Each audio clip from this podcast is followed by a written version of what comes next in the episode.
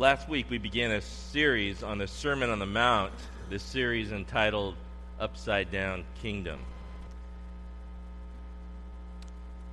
And for more of a wider view of what we've been thinking about and what you've been reading this week, I came across an interesting article written by a professor at Texas A&M University, Dr. Virginia Stem Owens. And she writes this in this article. She says, Most of the students at my university come from middle class, conservative, Republican families. The vices here are like the values. The vices here, like the values, are traditional weekend drunkenness and sex. And therefore, when I assigned my freshman English class the Sermon on the Mount, a selection from their rhetoric textbook taken from the King James Version, I had expected them to have at least a nodding acquaintance with the reading. After all, Texas has always been considered at least marginally part of the Bible Belt. She writes The first paper I picked up began In my opinion, religion is one big hoax. It goes on to say There's an old saying that you shouldn't believe everything you read, and it applies in this case.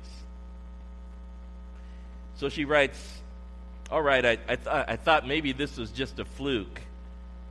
But she picks up another paper, and it reads this way It is hard to believe something that was written down thousands of years ago in the Bible. Adam and Eve were the first two people, and if they were then where did if, if they were then where did black people come from?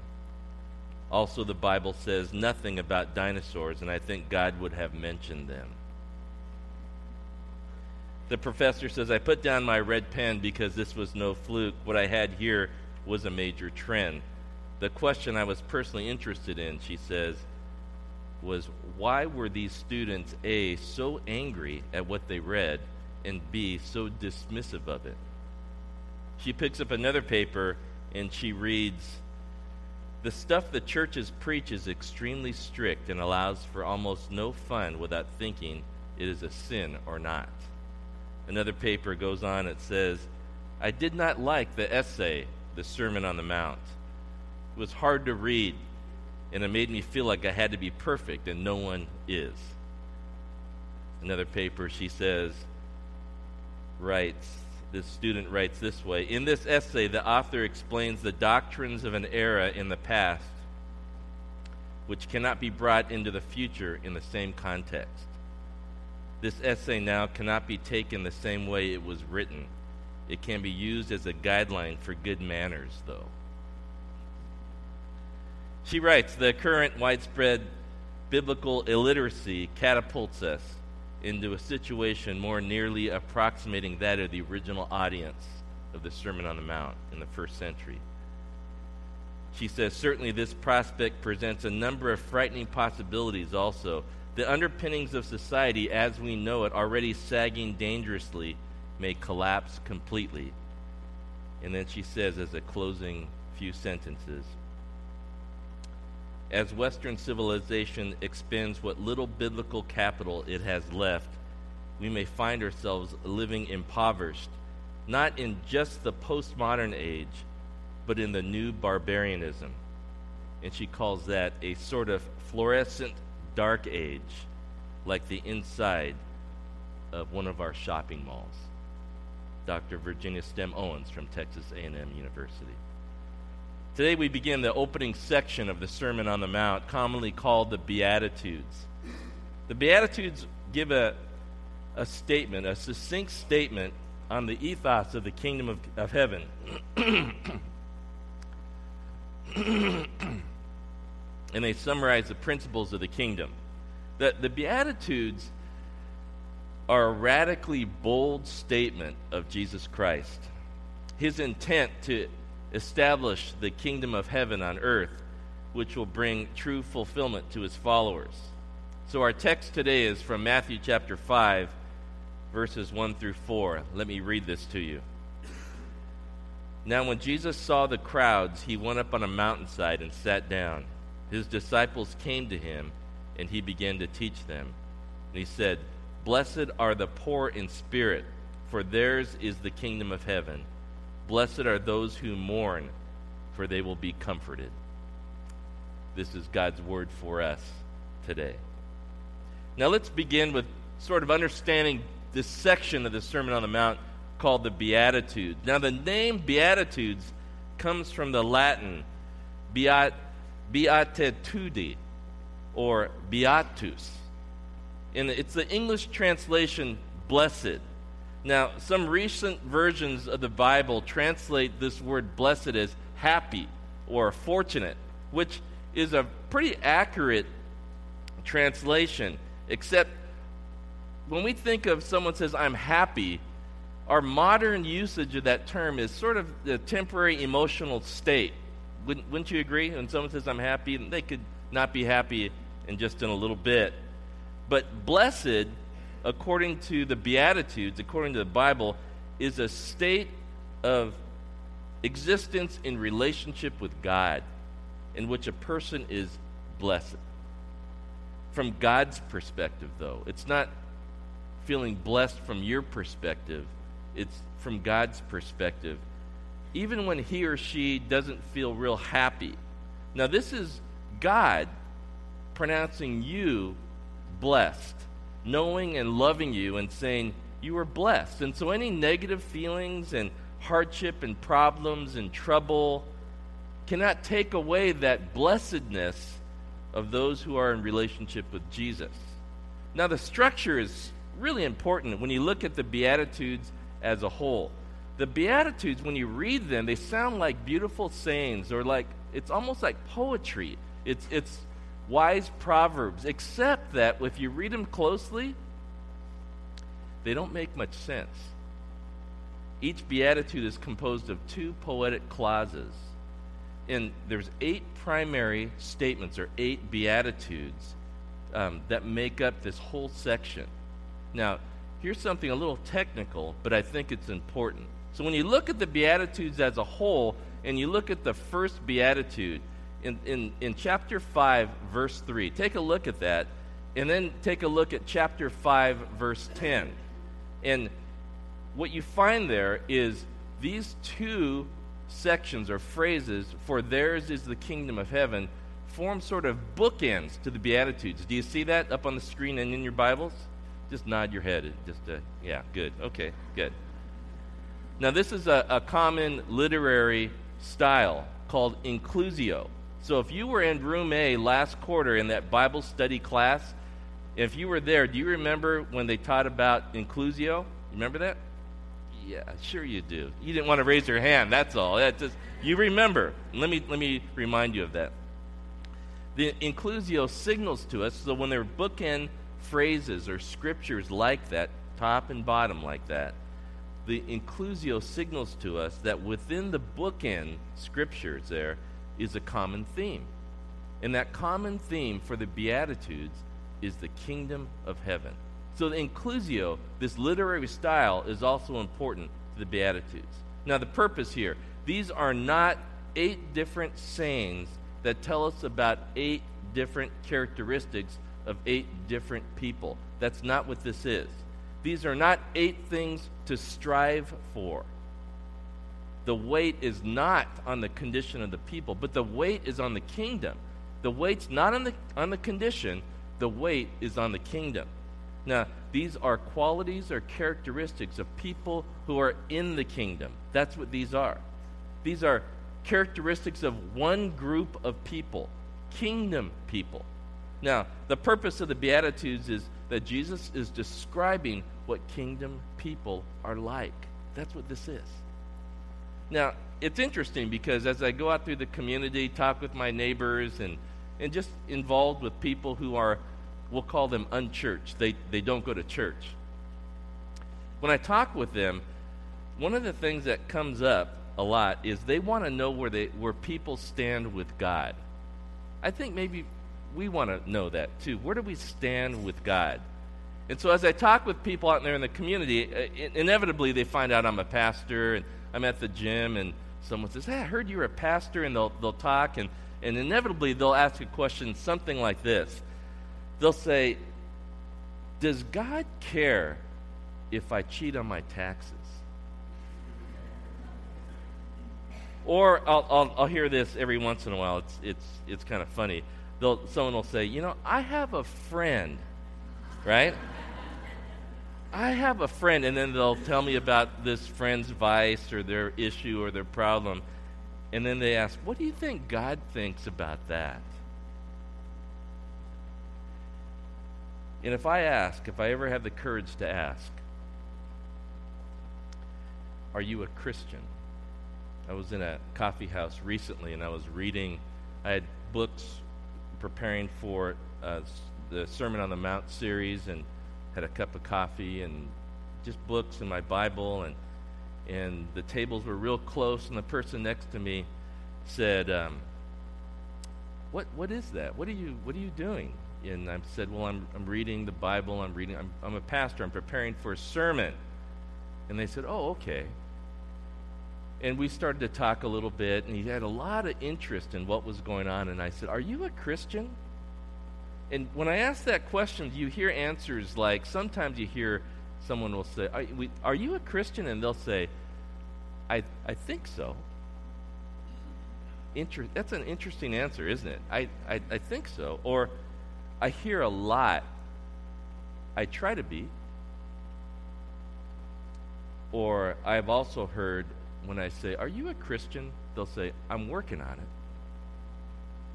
Because people are confused because they see so many different varieties of Christian experience out there.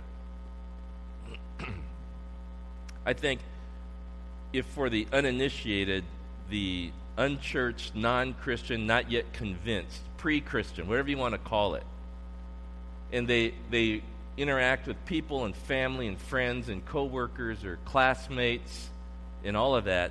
And they and if they know someone who's a Christian and they look at them and and you, you find this there's all sorts of varieties of christian experience. Maybe you, you have a, a someone that you're in class with and that person is really expressive right? They maybe they're more of the pentecostal or charismatic style or variety if you want to call it of christian. They're very emotional and they say i'm a christian. And that same person uh, goes home and then they find a neighbor, and that neighbor they know is a Christian, and that person's more repressed emotionally. They're more conservative, maybe more intellectual in their understanding. And then they go to work, and then they, they go to work and they find someone who's really active, real busy all the time. They're compassionate for the poor and and they're into community service and social justice and they know then they say i'm a christian and so you have all these different sort of christian experiences and there are so many varieties of christian experiences and jesus is saying it doesn't matter what form of christian experience you have or how you got there because anyone in the kingdom has these characteristics kingdom people these things in the Beatitudes are true of you because they set you apart. Now let's talk about the kingdom a little bit. The first four Beatitudes tell you who is in the kingdom. If you look at them in your Bible, the poor in spirit, the mourning in spirit, the meek, and the hungry, hungry and thirsting for, for righteousness. Those are the people who are in the kingdom. The next four Beatitudes tell you about the new transformed life that kingdom people have. They're merciful, they're pure in heart. They're peacemakers. They're the persecuted.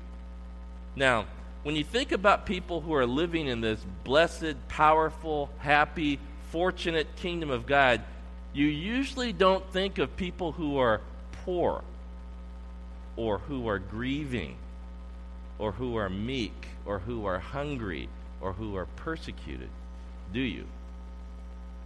But Jesus turns our thinking about the kingdom upside down and says, Let me tell you how blessed kingdom people live. So let's begin with the Beatitudes. We'll, we'll take the first two Beatitudes today. Blessed are the poor and those who mourn. Now, I think it's interesting because Jesus is starting the greatest sermon ever preached here.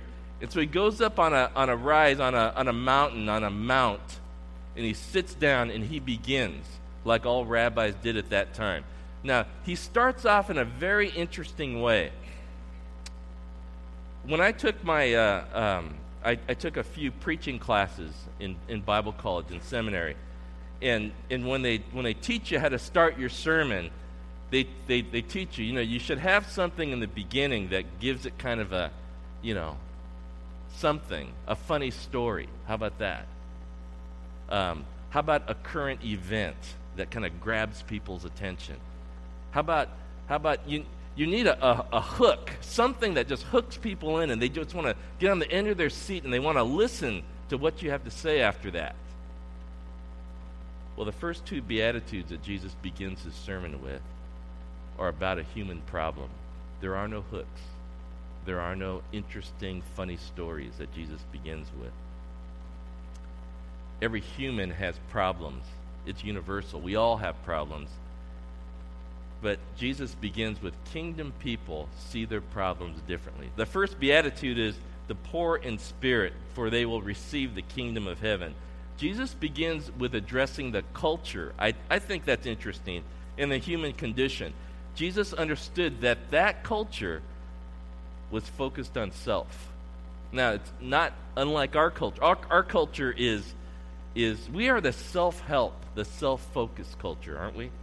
There's a huge market out there for people who produce books and uh, write articles and, and make videos on how to do something without the help of an expert professional. You notice that out there? And those books, those it, it, it sell like crazy out there.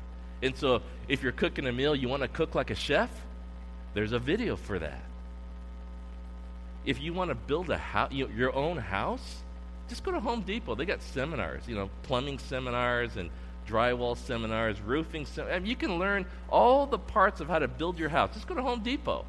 They'll teach you how. Boy, you know, I, I started feeling a little bit weird this morning, and, and I had a kind of a pain right here.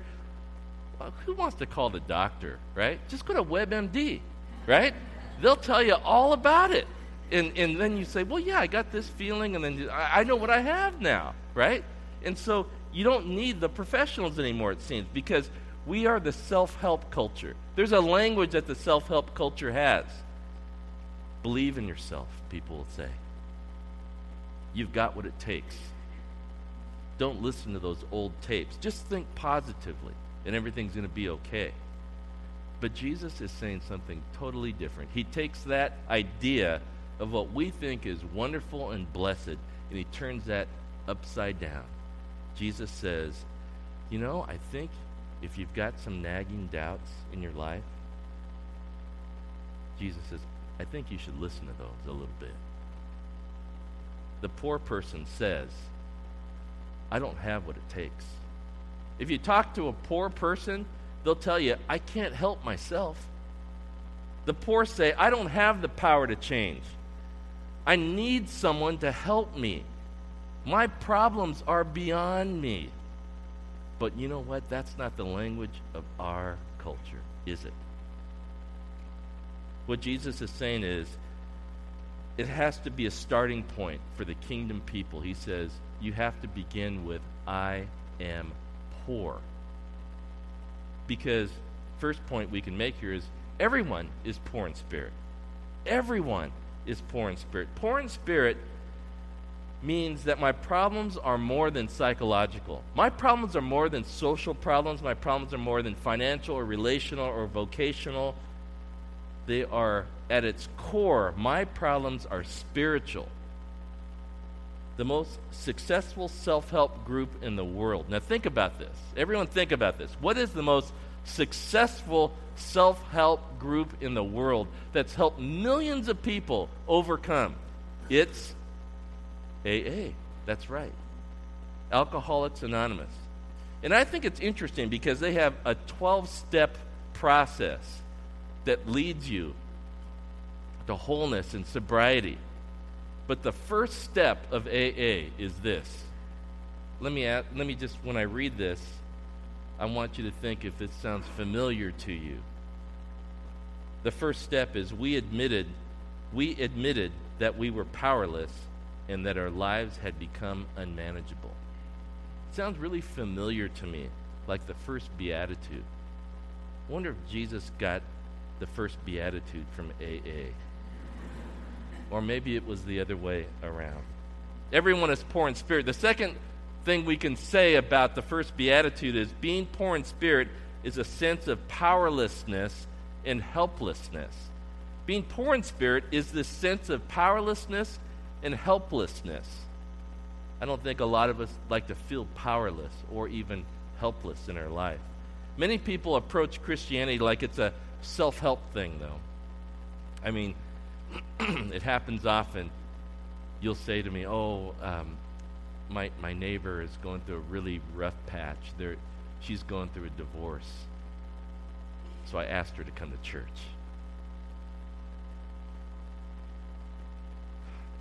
My cousin is really, really hurting right now. She's going through a loss of job, a loss of family. I hope she goes to church. Many people approach Christianity like it's a self help thing because they just need a boost. They just need to kind of get over the hump. They got a problem, a conflict, a loss. So they think that God's going to give them a boost. And a lot of people say, you know, I'm going to try God out for a little bit, see if He can help. Well, you just can't try God out. Psalm 40 says, As for me, I'm poor, I'm needy. May the Lord think of me. God, you are my help and my deliverer. You are my God. Do not delay. Those are words of someone who's poor. The poor in spirit person says, I don't have what it takes. I've come to realize that my problems are beyond me, and I can't do it on my own.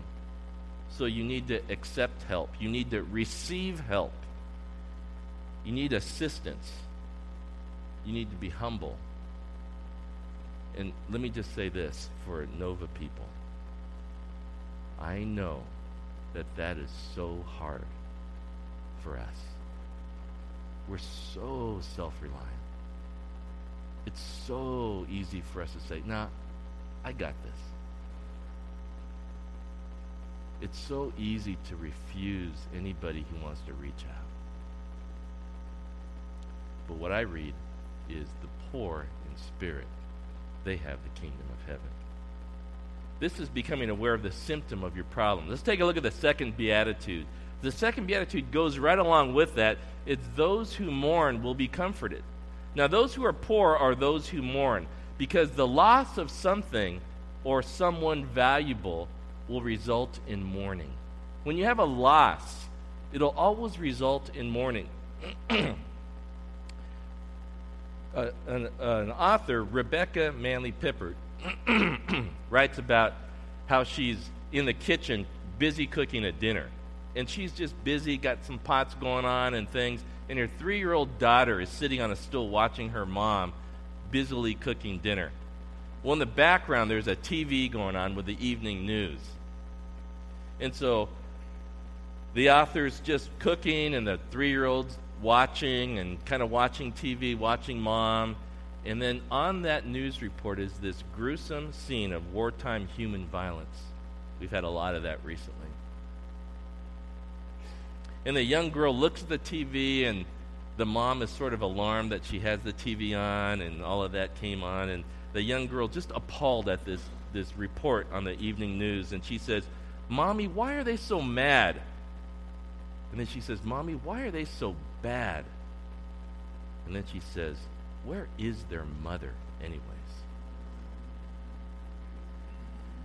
Sometimes it takes fresh eyes to realize that human existence is in an appalling condition.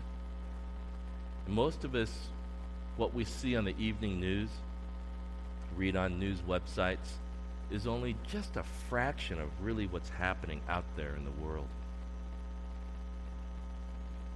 And many times we're just shocked and appalled, but only for the moment, maybe two or three days, maybe at the most a week at some news report of gruesome human violence until something else catches our attention and just sort of purposefully distracts us from reality.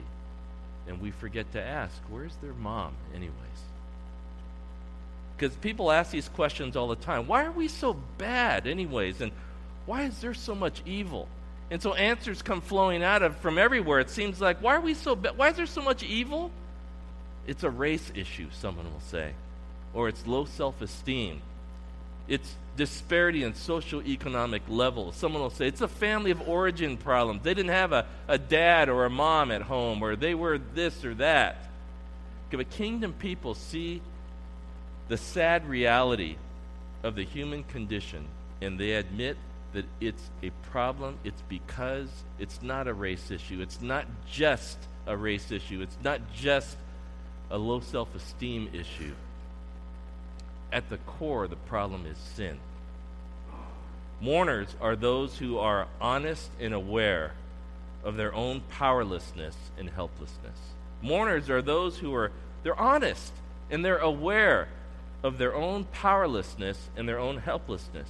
They understand that there's very little they can do to fix their own lives in their own strength and power or fix someone else in their own strength and power. Psalm 119 says, Streams of tears flow from my eyes, for your law is not obeyed.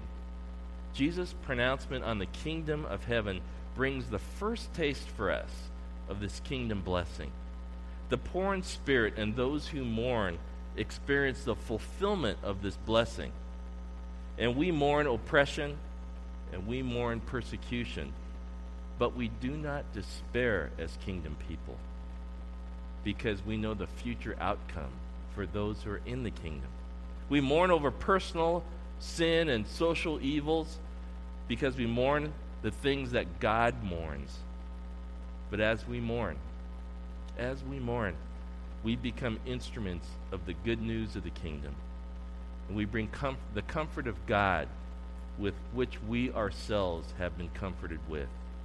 Isaiah the prophet says in, in Isaiah 61, verses 1 through 3. This is a precursor for the Beatitudes here, and you could see it in this passage of Scripture.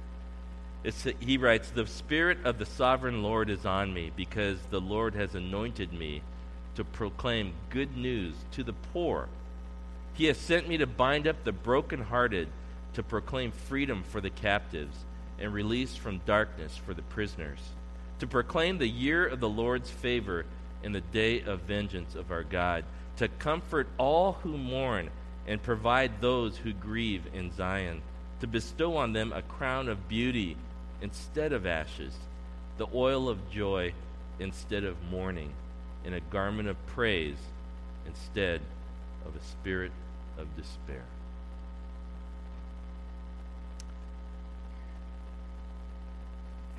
I was thinking just yesterday as I was preparing these words today, I was thinking about all of us, all of you, and knowing the the sadness that some of you are going through because of loss. Was thinking about the neediness that, that some of us have,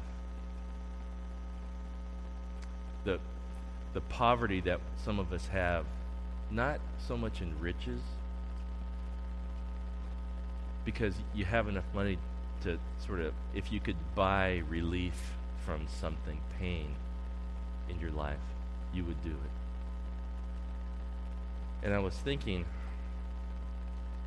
how do we how do we begin to talk about how we're sad and how we're needy as a church? One of the first points today was everyone is poor.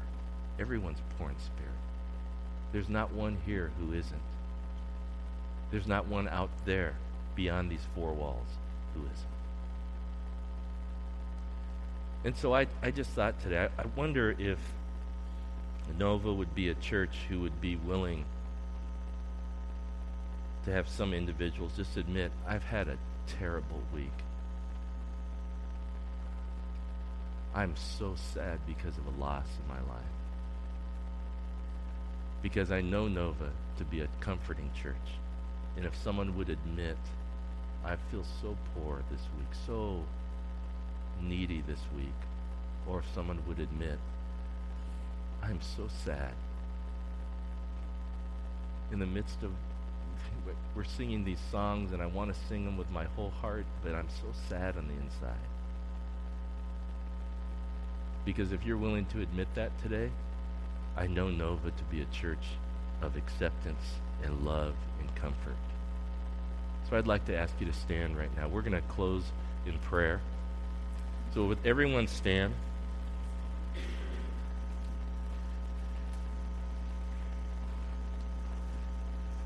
After I pray, we're going to close our worship in, in a hymn. But before we go to that, if you are feeling so poor today, poor in spirit, poor, just feeling hopeless and needy today, or if you just feel like a loss in your life, maybe it happened so long ago, but it's just, you just, you resonate with the words today, just feel sad today, would you be willing to raise your hand just in a second? And I want the people of Nova to respond. If someone's hand goes up around you, would you just quickly move to them and put your arm around them, put your hand on their shoulder, and we're going to pray just in a second. So today, if you feel poor, just needy and helpless, powerless, or you feel a, a strong sense of loss today and grief, would you just raise your hand right now? And if a hand goes up, would you put would you just put your arm around that person? Anybody else? There you go. Anybody else? Yeah. yeah. Let's pray together. Thank you, God.